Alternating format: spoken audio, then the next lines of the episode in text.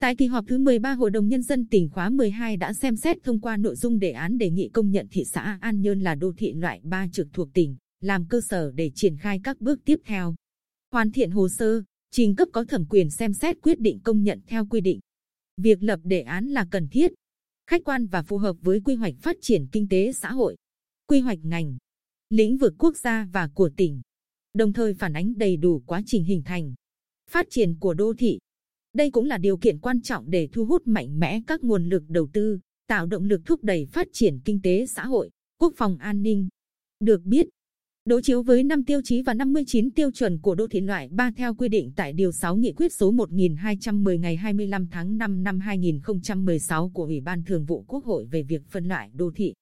Thị xã An Nhơn đạt tổng điểm 83,98 trên 100 điểm, đủ điều kiện để xét công nhận là đô thị loại 3. Thị xã An Nhơn có 15 đơn vị hành chính, gồm 5 phường và 10 xã, với tổng diện tích hơn 24.449 hecta, dân số hơn 175.800 người.